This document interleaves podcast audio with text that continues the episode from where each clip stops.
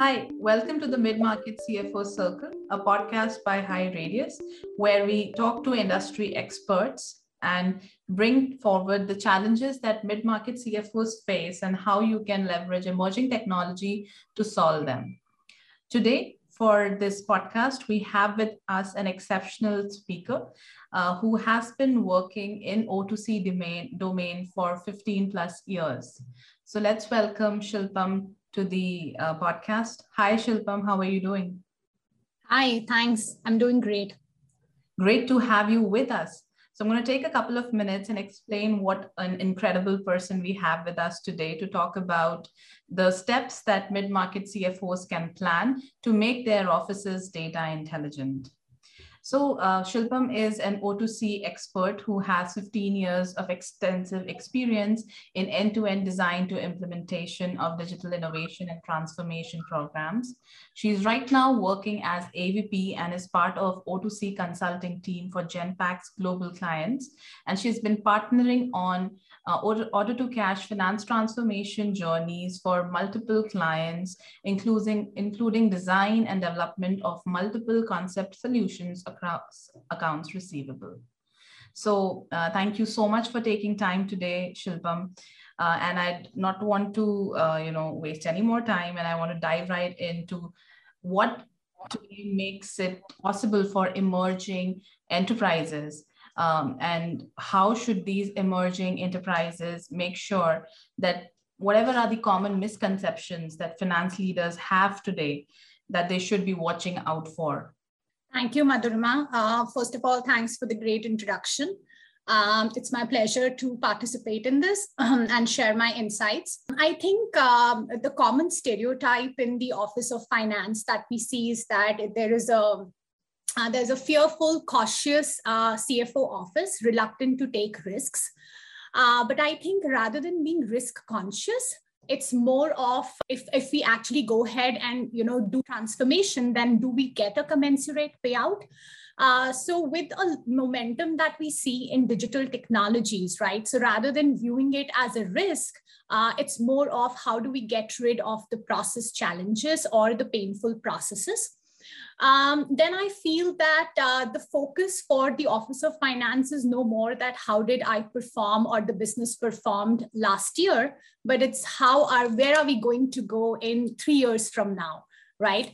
And um, and I think uh, it's more of how do we foresee the results. Uh, so it's no more how we performed uh, you know in the previous years and it's more of prediction and how can we take the corrective actions and another misconception that I see is actually, um, you know, these days in the oil of transformation, which is data. So it's, I think it's no more uh, being data driven, but it's more of being data informed, right? So the dynamic is changing to a great extent. And the misconception that we have in the data governance strategy is like we need to have a centralized repository for data consistency.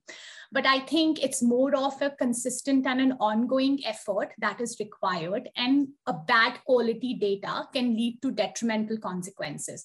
So it's very important to be data informed and uh, to actually harness the data to fuel growth. So I think these are the common misconceptions that we see based on the interactions that we have recently with our clients. Now, what is, according to you, the biggest or most common challenge for CFO offices that are embarking on their journeys to become more data driven? That's a very interesting question. I think it's plenty.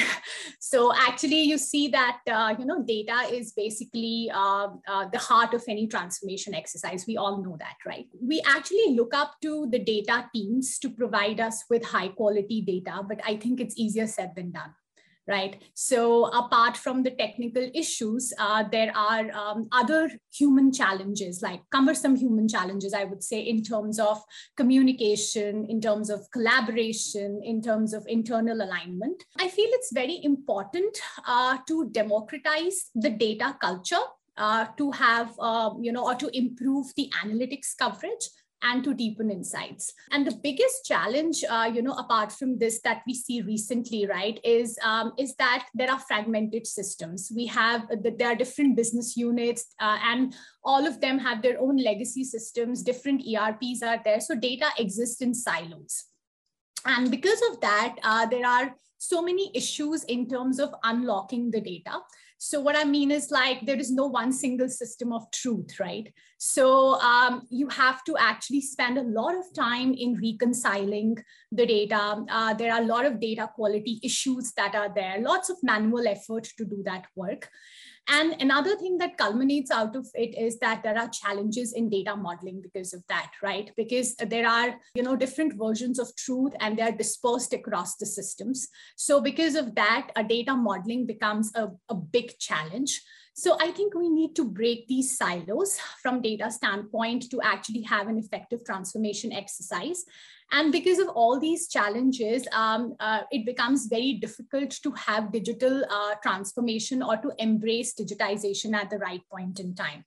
Because there's a lot of um, dependency which is there on finance departments to con consolidate the data um, and reconcile and then to report the data. And uh, let's say if uh, a CFO's office wants to get their data domain right, uh, for their organization. So, what would you say would be, let's say, the top five steps or the first five step, steps that a CFO should take to have an effective data governance strategy? This is a tough one and an interesting one, I should say. but um, I think I think to get the data domain right is quintessential, right? And uh, um, according to um, how we have done the transformation recently and what I have seen, I think it starts from um, you know from people then a process is followed, and finally it ends with technology.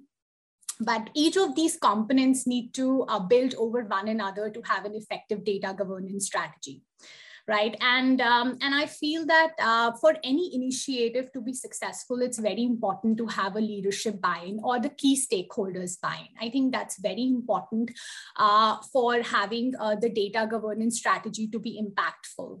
And you can only get the leadership buy-in if you tell that what would happen if anything goes wrong, right? So to build the right business case.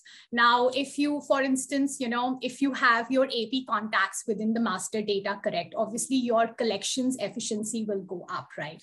But if that, that data is incorrect, then no matter you build any tool, you will not be calling the right contacts. So um, just an example from the AR domain that I wanted to, you know, portray, but I think um, it's very important to showcase that what could go wrong uh, if the data is not, you know, uh, well maintained or it's not enriched then I feel that it's very important to delineate the ownership, um, the roles and responsibilities to the right stakeholders to actually lead any initiative.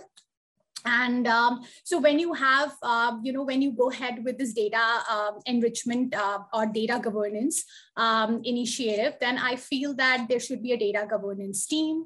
Uh, there should there should be the members like um, um, the tactical owners who are responsible for updating the data. Then there are data policy makers, there are data users. So it's very important to demarcate what are the roles and responsibilities that are required to be taken care um, and how the ownership is going to be driven by the team then I think for anything to be successful, measurability is very important. So everybody would be interested that, you know, how are we performing based on the key KPIs that are there. So it actually helps you to have the right checkpoint to see that uh, whether the best policies are in effect or it's just in theory, right? So uh, it's very important to, you know, put together that what are the key metrics that we are going to observe. A small example is like, for instance, if you are taking care of a, an update, say just the banking updates in customer master data.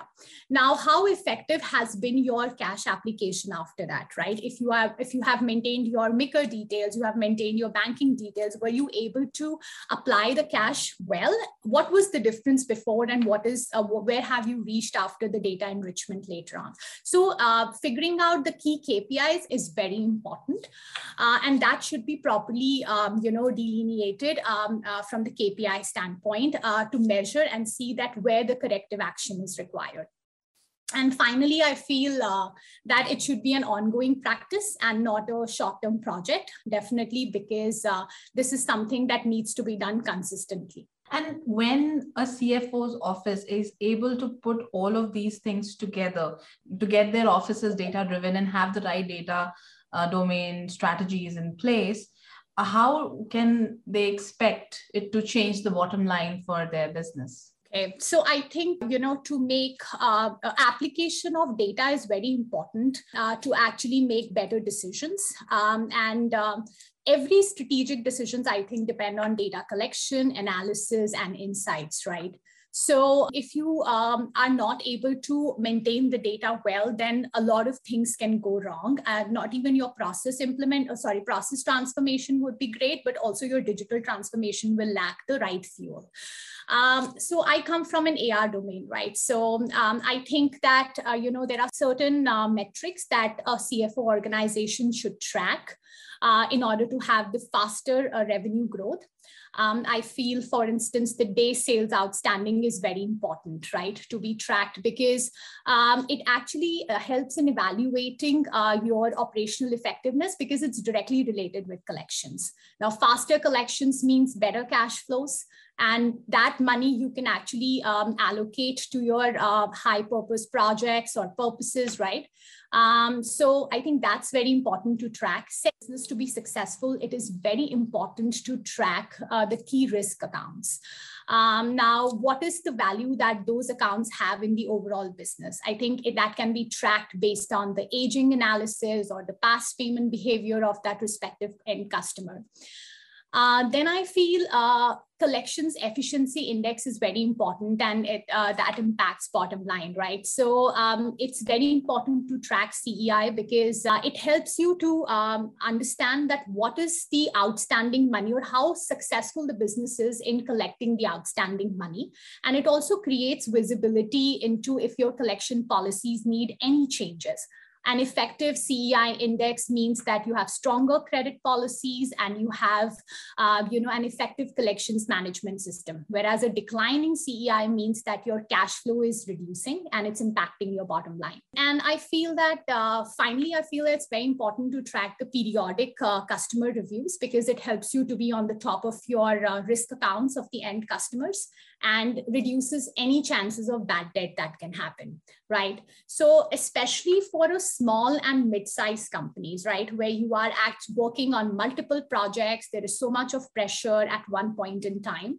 Um, the above metrics not only provides, I think, visibility or transparency, but it also helps for a faster revenue growth. And what about the latest trends in terms of implementing high-end technology platforms? And let's say RPA to automate or streamline such processes uh, what role can analytics play in such scenarios? So I think, see, um, robotic process automation or machine learning or NLP, NLG, like all these digital technologies uh, helps um, a business to get rid of their non-value added uh, processes, right? Now, analytics uh, leverages all these technologies and they help in root cause analysis. It helps you to predict the results, foresee the results. Um, it actually helps to uncover any problems, or uh, sorry, uncover the solutions for any problems that the business is facing, right? Um, so, and also what we are seeing lately is that there's a lot of, uh, you know, inclination towards real-time data or real-time analytics, right? Wherein we want to mitigate the risk and react to any of the problems instantaneously, right? So it actually helps us to give a better sense of risk and react to the changes immediately. Now, from analytics standpoint, um, uh, we are seeing that there are three types of analytics these days that, that is coming up in most of the SaaS platforms, right?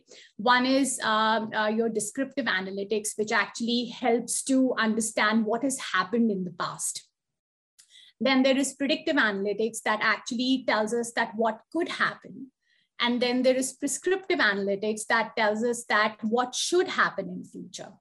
So um, I think analytics helps in taking better decisions. It helps in better enablement of key strategic initiatives. It helps in better customer relationships. And um, I just wanted to highlight one very interesting conversation. I was just, you know, thinking about it that, that we had like, so there was the CXO for one of the companies uh, with whom we were actually discussing the digital transformation uh, within AR domain and uh, and he mentioned a very um, very good quote that I'm interested, uh, you know, to understand the analytics capabilities, but I don't want to spend money in data analytics. I wanted to figure out what are the various uh, alternatives that you can tell me that helps to make money from, from analytics capabilities. So I think uh, the culture where we are growing is uh, data hungry. And I feel that uh, the best idea, which is facilitated by best data, is, um, is where we all want to invest. So that's really interesting. You said that uh, this customer of yours that you were talking to did not want to spend money, but he wanted to get benefits out of data. Did I get that right? That's right. So actually, he mentioned, you know, that I don't want to, uh, you know, spend money on data analytics, but I want to use it to make money to figure out few alternatives that analytics can give me and make money out of it. What did you reply to that? So it was like very interesting. We said, yeah, definitely. So these are the options that you can see to foresee the results within prediction. And this is what you need to do corrective actions, right? So it gives you a lot of, um, you know, it gives visibility to a lot of problems that you are seeing in your business. And you know that what needs to be corrected at the right time.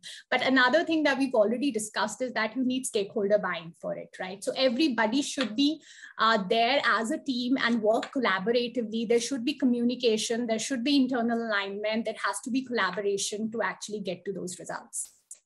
Absolutely. So carrying on our discussion on technology, what do you think CFOs should opt for after RPA and technology uh, platform implementation? What should be the next approach that CFOs should be taking for improving their business matrices? Uh, so honestly, where we are actually right now doing the digital transformations for a lot of our clients, right? We see that they're still at a nascent stage or the early stages of uh, digital transformation uh, in the way that would actually give efficiencies or value or insights within the business. So I think the promising areas um, after this um, is, um, I think, digital, uh, I think data visualization to a great extent by giving giving the end users um, the access to the real-time data and improve the organizational performance. I think that's a that's a very promising area. And uh, another one that I feel is advanced analytics that we spoke about, but it's not just for better decision making, but it's also to uh, help operations to uncover growth opportunities, right? As we just spoke about. And then I think that there is a shift from uh, you know um, uh, it's from a kind of a wave one automation to a wave two automation automation. So what I mean by that is like, you know, most of the companies, they started with a first level of automation with RPA. And now there's a lot of movement towards a second level of automation to have machine learning, NLPs, SaaS platforms, right? So I think for this, it's very important to identify uh, the right um, use cases uh, to do the transformations um, in the in the high-end technology area. Then finally, I think um, operating model is very important, right? So reimagining the operating model with new capabilities is key. And I think that's, that's a very promising area as well. So um, we all are, uh, you know, um, focusing our efforts to reduce um, any kind of manual tasks which are there within the operations. And now uh, the new operating model, I think, starts with a leaner core, uh, tight data practices, new data management policies, and enhanced automation. With this, we come to the uh, completion of this episode. So, uh, thank you so much for having this really important conversation with me. Uh, before we end this particular podcast, I wanted to, uh, you know, get your parting thoughts for, uh, you know, CFOs that want to make their CFO's office or their teams, their, um, you know, their solutions data intelligent. Right. So I think uh, for any transformation, it's uh, it's a trilingual approach. Uh, there has to be a combination of process, policy, data, or you can say three Ds. It's domain, digital, or and data. Uh, data is the fuel to get the domain and the digital transformation right. So I think uh, there should be a lot of effort to enrich the data in order to have uh, the best end-to-end transformation. Great. Thank you so much for your time, Shilpam. I think this was really very interesting and will make for an amazing discussion for people to learn from. So I hope to host you again soon. But till then, thank you so much.